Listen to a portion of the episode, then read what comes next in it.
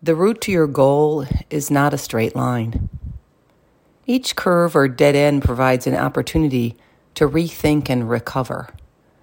And each time you recover, you grow stronger. There will be many times along the way when you find yourself off course. And when this happens, it can seem like your destination is unreachable. Doubt, fear, and apathy will take hold if you let them. The key is not to let them.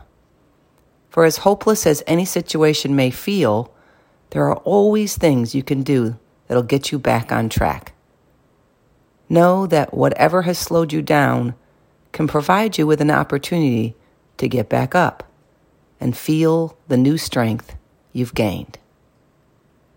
Be willing to follow the winding road.